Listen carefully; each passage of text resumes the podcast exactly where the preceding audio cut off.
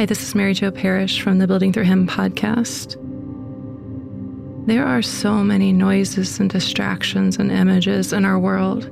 It can be difficult to find rest in prayer.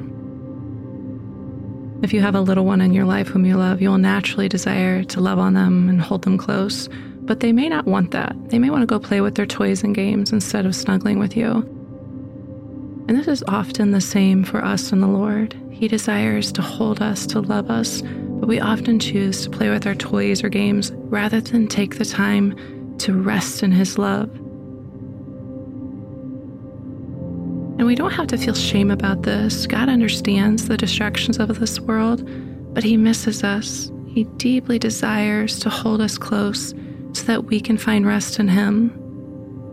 Just like we wouldn't expect our phone to function well unless it was charged, we cannot expect ourselves to function well unless we are taking the time to plug into the divine. God desires to charge us with His love. God's love is God's power, and He desires His children powerful.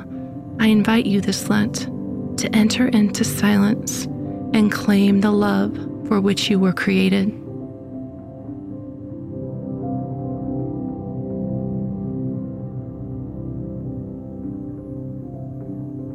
We encourage you to schedule a specific time in your day for silence. Whatever you need to do, wherever you need to go, to give space to listen for the Lord.